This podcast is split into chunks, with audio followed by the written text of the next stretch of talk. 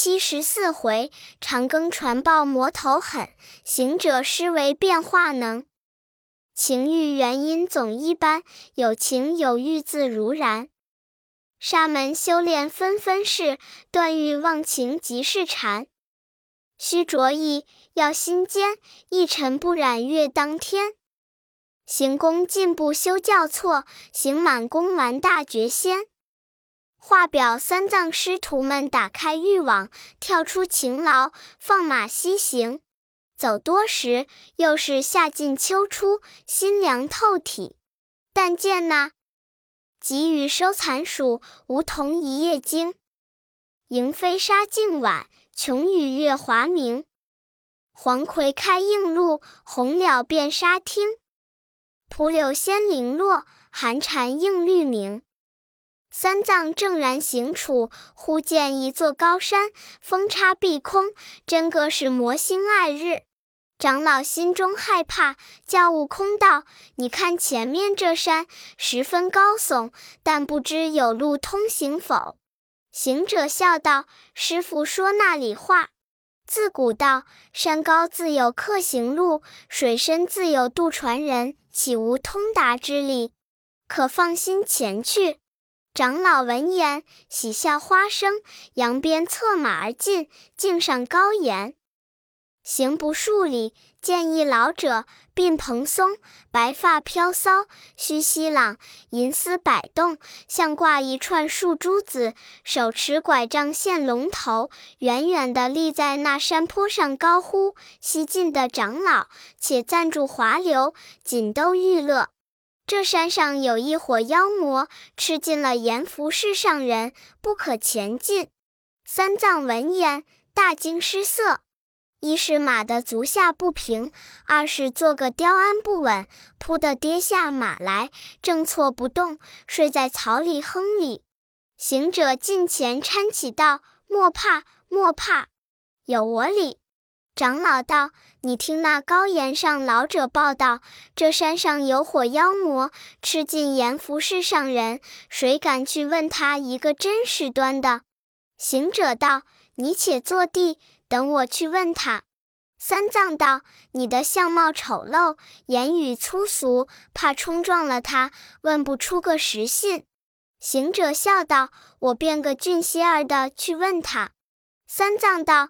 你是变了，我看好大圣，捻着诀，摇身一变，变做个干干净净的小和尚儿，真个是木秀眉清，头圆脸正，行动有斯文之气象，开口无俗类之言辞，抖一抖锦衣直多，拽步上前，向唐僧道：“师傅，我可变得好吗？”三藏见了，大喜道：“变得好。”八戒道：“怎么不好？”只是把我们都比下去了，老猪就滚上二三年，也变不得这等俊俏。好大圣躲离了他们，径直近前，对那老者躬身道：“老公公，贫僧问讯了。”那老儿见他生的俊雅，年少身轻，待答不答的还了他个礼，用手摸着他头，笑嘻嘻问道：“小和尚，你是那里来的？”行者道：“我们是东土大唐来的，特上西天拜佛求经。事到此，闻得公公报道有妖怪，我师父胆小怕惧，这我来问一声，端地是甚妖精？他敢这般短路？凡公公细说与我知之，我好把他贬解起身。”那老儿笑道：“你这小和尚年幼，不知好歹，言不帮衬。”那妖魔神通广大的紧，怎敢就说贬解他起身？行者笑道：“据你之言，似有护他之意，必定与他有亲，或是紧邻戚友。不然，怎么长他的威志，兴他的节盖，不肯倾心吐胆说他个来历？”公公点头笑道：“这和尚倒会弄嘴。”想是跟你师傅游方，到处儿学些法术，或者会屈服魍魉，与人家镇宅降邪。你不曾撞见，十分很怪哩。行者道：“怎地很？”公公道：“那妖精一封书到灵山，五百阿洛都来迎接，一直捡上天宫，十一大要个个相亲。四海龙曾与他为友，八洞仙常与他作会。十地阎君以兄弟相称，赦令城隍以宾朋相爱。”大圣闻言，忍不住呵呵大笑，用手扯着老者道：“不要说，不要说。”那妖精与我后生小厮为兄弟朋友，也不见十分高坐。若知是我小和尚来呀，他连夜就搬起身去了。公公道：“你这小和尚胡说，不当人子。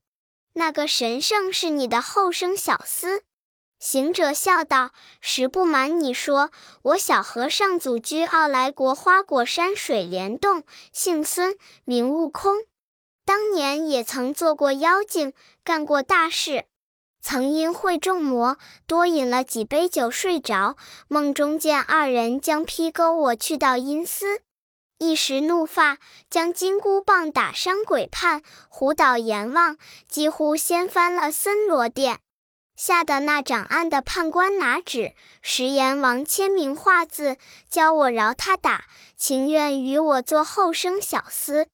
那公公闻说道：“阿弥陀佛，这和尚说了这过头话，莫想再长得大了。”行者道：“老官儿，似我这般大也够了。”公公道：“你年几岁了？”行者道：“你猜猜看。”老者道：“有七八岁罢了。”行者笑道：“有一万个七八岁。我把旧嘴脸拿出来，你看看，你即莫怪。”公公道：“怎么又有个嘴脸？”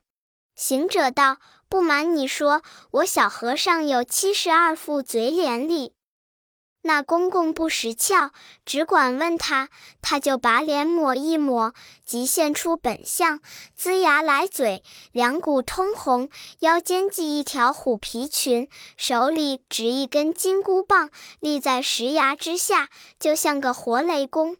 那老者见了，吓得面容失色，腿脚酸麻，站不稳，扑的一跌，爬起来又一个肿。大圣上前道：“老官儿，不要虚惊，我等善恶人善，莫怕，莫怕。世间蒙你好意，报有妖魔，伪的有多少怪？一发泪你说说，我好信你。”那老儿战战兢兢，口不能言，又推耳聋，一句不应。行者见他不言，即抽身回坡。长老道：“悟空，你来了，所问如何？”行者笑道：“不打紧，不打紧。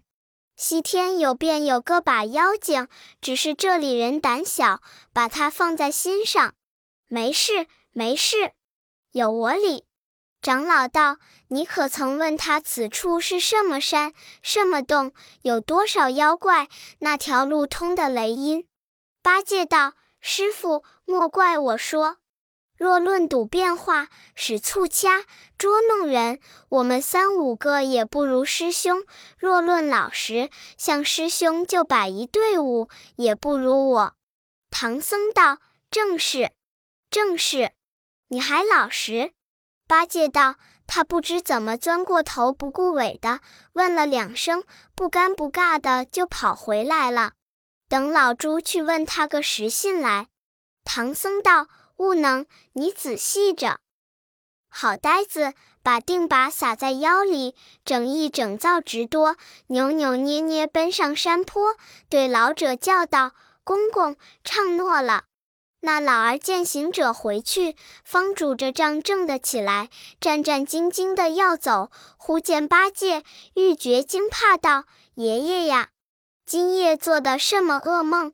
遇着这伙恶人？为先的那和尚丑变丑，还有三分人相。这个和尚怎么这等个对挺嘴、蒲扇耳朵、铁片脸、鬃毛颈相，一分人气儿也没有了。”八戒笑道：“你这老公公不藏心，有些儿好褒贬人。你是怎地看我哩？丑变丑，耐看，在停一时就俊了。那老者见他说出人话来，只得开眼问他：“你是那里来的？”八戒道：“我是唐僧第二个徒弟，法名叫做悟能八戒。才自先问的，叫做悟空行者，是我师兄。师傅怪他冲撞了公公，不曾问的实信，所以特着我来拜问。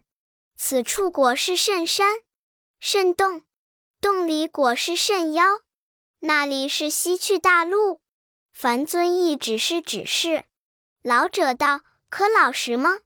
八戒道：“我生平不敢有一毫虚的。”老者道：“你莫像才来的那个和尚走花弄水的胡缠。”八戒道：“我不像他。”公公拄着杖对八戒说：“此山叫做八百里狮驼岭，中间有座狮驼洞，洞里有三个魔头。”八戒啐了一声：“你这老儿却也多心！三个妖魔也费心劳力的来报糟信。”公公道：“你不怕吗？”八戒道。不瞒你说，这三个妖魔，我师兄一棍就打死一个，我一把就助死一个，我还有个师弟，他一降妖杖又打死一个，三个都打死，我师傅就过去了，有何难哉？那老者笑道：“这和尚不知深浅，那三个魔头神通广大的锦鲤。”他手下小妖，南岭上有五千，北岭上有五千，东路口有一万，西路口有一万，巡哨的有四五千，把门的也有一万，烧火的无数，打柴的也无数，共计算有四万七八千。这都是有名字带牌的，专在此吃人。那呆子闻得此言，战兢兢跑将转来，相近唐僧，且不回话，放下吧，在那里出宫。行者见了，喝道：“你不回话，却蹲在那里怎的？”八戒道：“虎出尿来了，如今也不消说，赶早各自顾命去吧。”行者道：“这个呆根。”我问信偏不惊恐，你去问就这等慌张失志。长老问道：“端地何如？”八戒道：“这老儿说，此山叫做八百里狮驼山，中间有座狮驼洞，洞里有三个老妖，有四万八千小妖，专在那里吃人。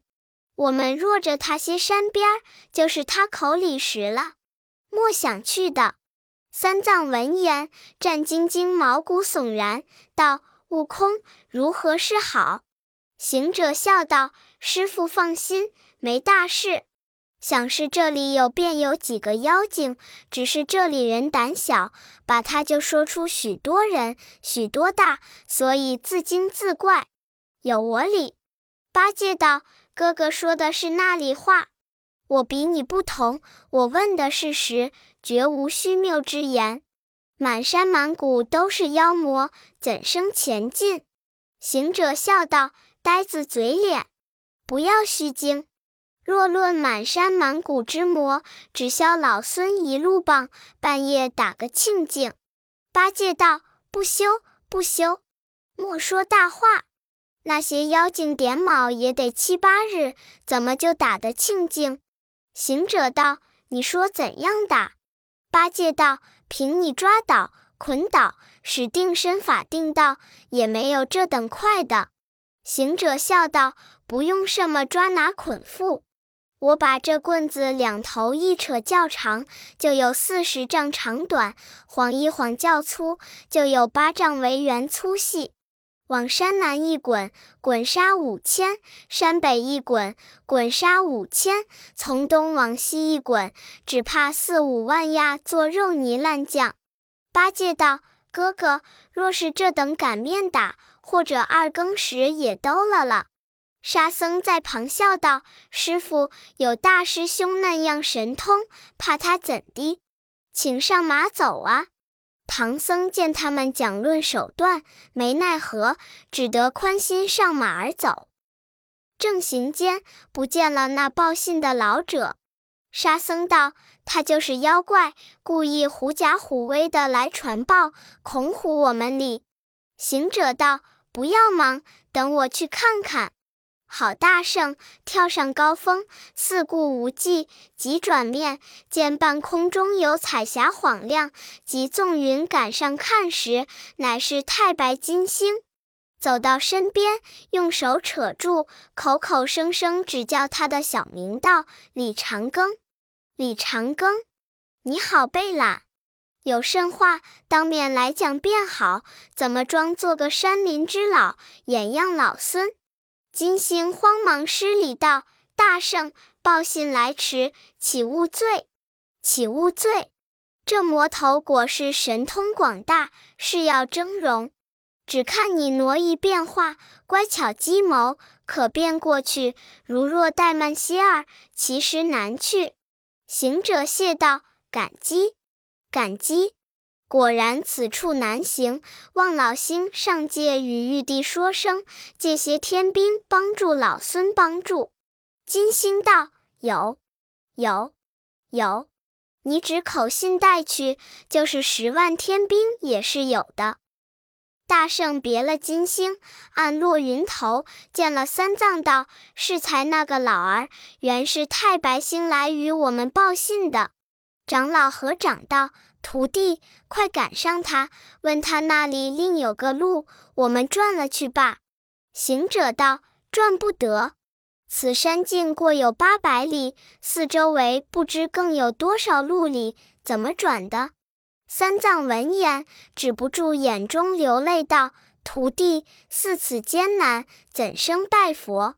行者道：“莫哭，莫哭，一哭便脓包醒了。”他这报信必有几分虚话，只是要我们着意留心，诚所谓以告者过也。你且下马来坐着。八戒道：“又有甚商议？”行者道：“没甚商议，你且在这里用心保守师傅。沙僧好生看守行李马匹。”等老孙先上岭打听打听，看前后共有多少妖怪，拿住一个，问他个详细，教他写个直节，开个花名，把他老老小小一一查明，吩咐他关了洞门，不许碍路，却请师傅静静悄悄的过去，方显老孙手段。沙僧指教仔细，仔细。行者笑道：“不消嘱咐。”我这一去，就是东洋大海也趟开路，就是铁果银山也撞透门。好大圣呼哨一声，纵筋斗云，跳上高峰，搬腾覆阁，平山观看，那山里静悄无人。呼失声道：“错了，错了，不该放着金星老儿去了。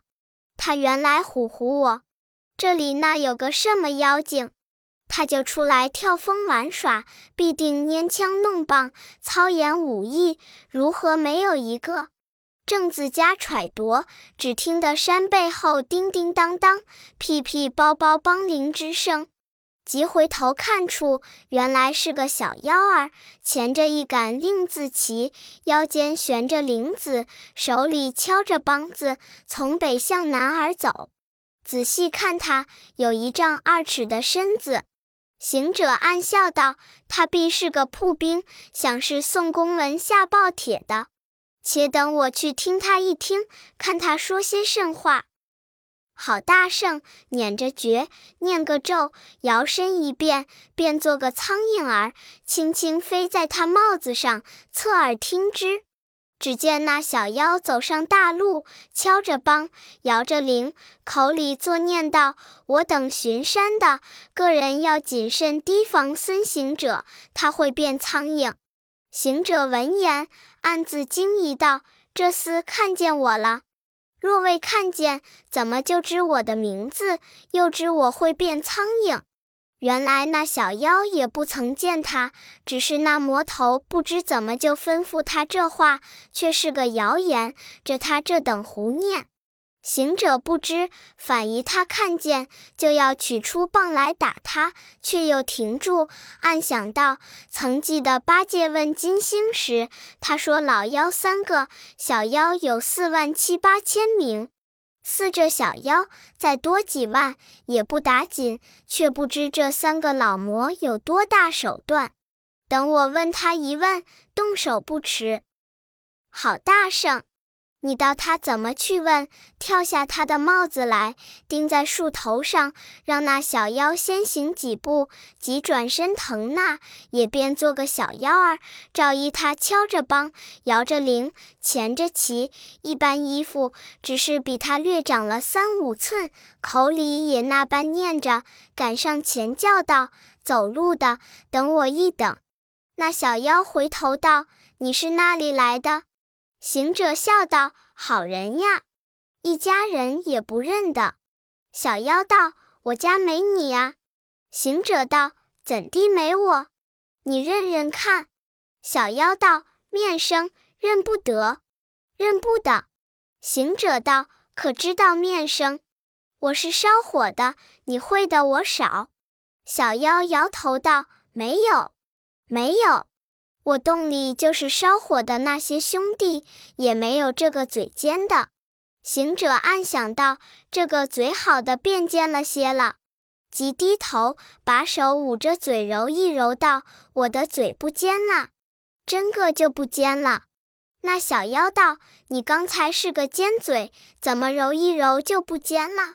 疑惑人字，大不好认，不是我一家的，少会，少会。”可疑，可疑！我那大王家法最严，烧火的只管烧火，巡山的只管巡山，终不然教你烧火，又教你来巡山。行者口乖，就趁过来道：“你不知道，大王见我烧的火好，就升我来巡山。”小妖道：“也罢。”我们这巡山的，一班有四十名，十班共四百名，各自年貌，各自名色。大王怕我们乱了班次，不好点卯，一家与我们一个牌为号。你可有牌？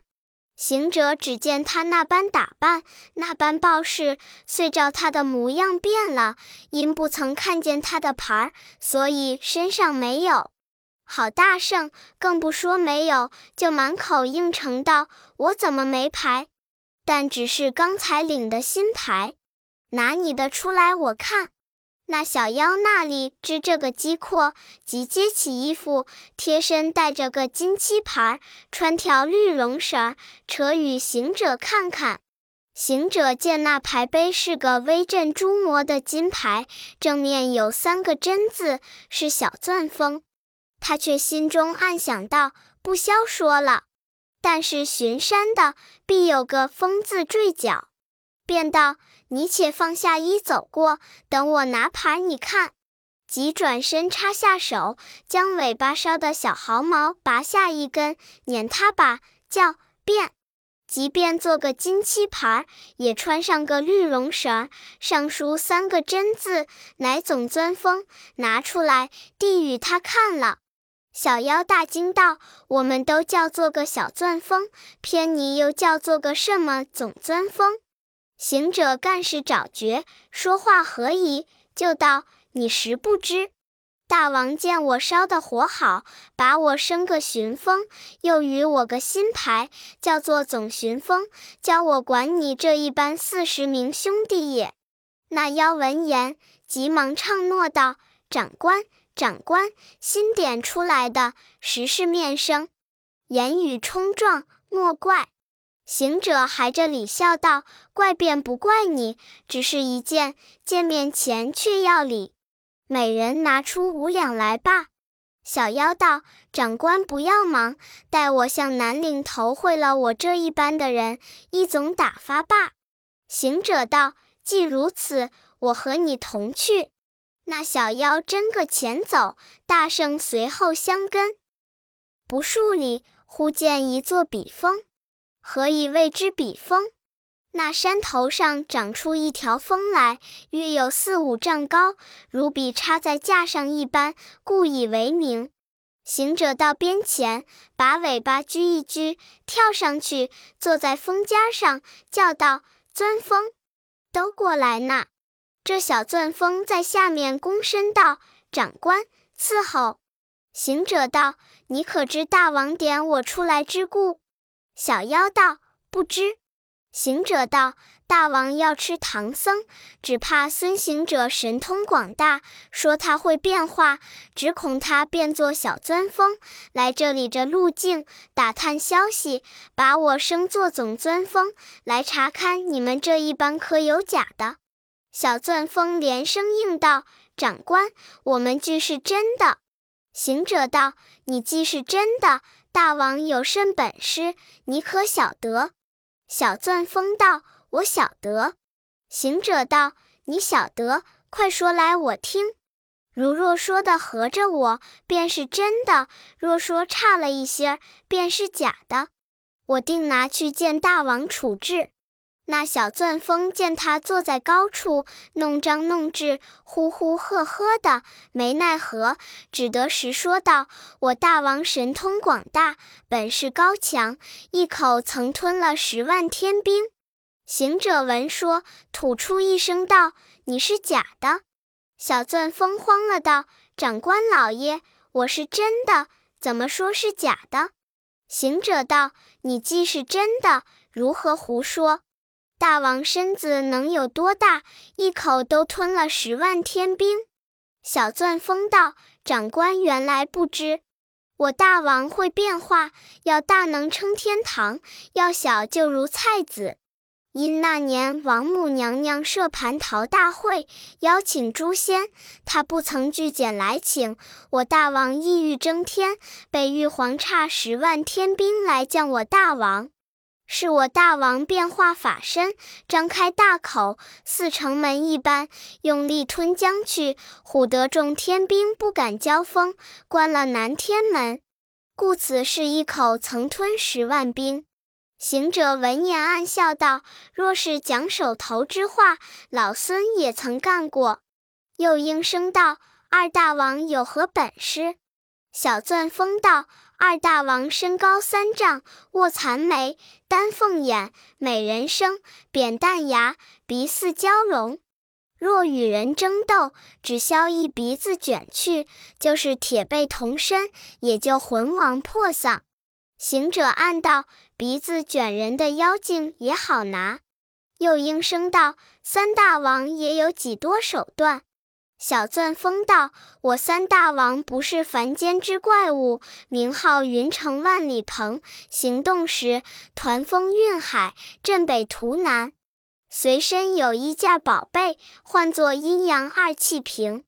假若是把人装在瓶中，一时三刻化为江水。”行者听说，心下暗惊道：“妖魔倒也不怕，只是仔细防他瓶。”又应声道：“三个大王的本事，你倒也说的不差，与我知道的一样。但只是那个大王要吃唐僧礼。”小钻风道：“长官，你不知道。”行者喝道：“我比你不知些儿。因孔汝等不知底细，吩咐我来这石盘问你礼。”小钻风道：“我大大王与二大王久住在狮驼岭狮驼洞。”三大王不在这里住，他原住处离此西下有四百里远近。那乡有座城，唤作狮驼国。他五百年前吃了这城国王及文武官僚，满城大小男女也尽被他吃了干净，因此上夺了他的江山。如今尽是些妖怪。不知那一年打听的东土唐朝差一个僧人去西天取经，说那唐僧乃实是修行的好人，有人吃他一块肉就延寿长生不老。只因怕他一个徒弟孙行者十分厉害，自家一个难为，竟来此处与我这两个大王结为兄弟，合意同心，打火捉那个唐僧也。行者闻言，心中大怒，道：“这泼魔十分无礼！我保唐僧成正果，他怎么算计要吃我的人？”恨一声，摇响钢牙，撤出铁棒，跳下高峰，把棍子往小妖头上压了一压，可怜就压得像一个肉坨。自家见了，又不忍道：“咦，他倒是个好意，把些家常话都与我说了，我怎么却这一下子就结果了他？也罢也罢，左右是左右。好大圣，只为师傅阻路，没奈何干出这件事来。就把他牌解下，戴在自家腰里，将令自其钳在背上，腰间挂了铃，手里敲着梆子，迎风捻个诀，口里念个咒语，摇身一变，变得就像小钻风模样，拽回步，径转旧路，找寻洞府，去打探那三个老妖魔的虚实。这正是千般变化美猴王，万样腾那真本事。闯入深山，依着旧路，正走处，忽听得人喊马嘶之声，即举目观之，原来是狮驼洞口有万数小妖排列着枪刀剑戟，旗帜金毛。这大圣心中暗喜道：“李长庚之言，真是不忘，真是不忘。原来这摆列的有些路数，二百五十名做一大队伍。”他只见有四十名杂彩长旗迎风乱舞，就知有万名人马，却又自揣自度道：“老孙变作小钻风，这一进去，那老魔若问我巡山的话，我必随机答应。倘或一时言语差讹，认得我呀，怎生脱体？就要往外跑时，那伙把门的挡住，如何出的门去？”要拿洞里妖王，必先除了门前众怪。你道他怎么除的众怪？好大圣想着，那老魔不曾与我会面，就知我老孙的名头。我且倚着我的这个名头，仗着威风，说些大话，吓他一下看。果然，中土众生有缘有份，取得经回。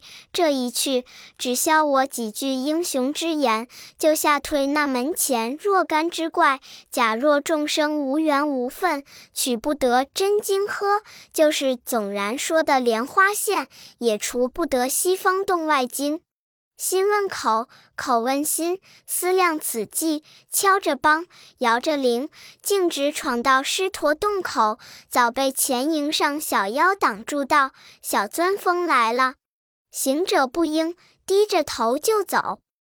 走至二层营里，又被小妖扯住道：“小钻风来了。”行者道：“来了。”众妖道：“你今早寻风去，可曾撞见什么孙行者吗？”行者道：“撞见的，正在那里磨杠子里。”众妖害怕道：“他怎么个模样？磨什么杠子？”行者道：“他蹲在那涧边，还似个开路神。若站起来，好到有十数丈长。”手里拿着一条铁棒，就似碗来粗细的一根大杠子，在那石崖上抄一把水，磨一磨，口里又念着：“杠子啊，这一向不曾拿你出来显显神通，这一去就有十万妖精，也都替我打死。等我杀了那三个魔头祭你，他要磨得明了，先打杀你门前一万精里。”那些小妖闻得此言，一个个心惊胆战，魂散魄飞。行者又道：“列位，那唐僧的肉也不多几斤，也分不到我处，我们替他顶这个缸怎的？不如我们各自散一散罢。”众妖都道：“说的是，我们各自顾命去来。假若是些军民人等，服了圣化，就死也不敢走。”原来此辈都是些狼虫虎豹、走兽飞禽，呜的一声，都哄然而去了。这个倒不像孙大圣几句铺头话，却就如楚歌声吹散了八千兵。行者暗自喜道：“好了，老妖是死了，闻名就走，怎敢敌面相逢？”这进去还似此言方好，若说差了，才这伙小妖有一两个倒走进去听见，却不走了风讯。你看他存心来鼓动，仗胆入深门，毕竟不知见那个老魔头有甚吉凶，且听下回分解。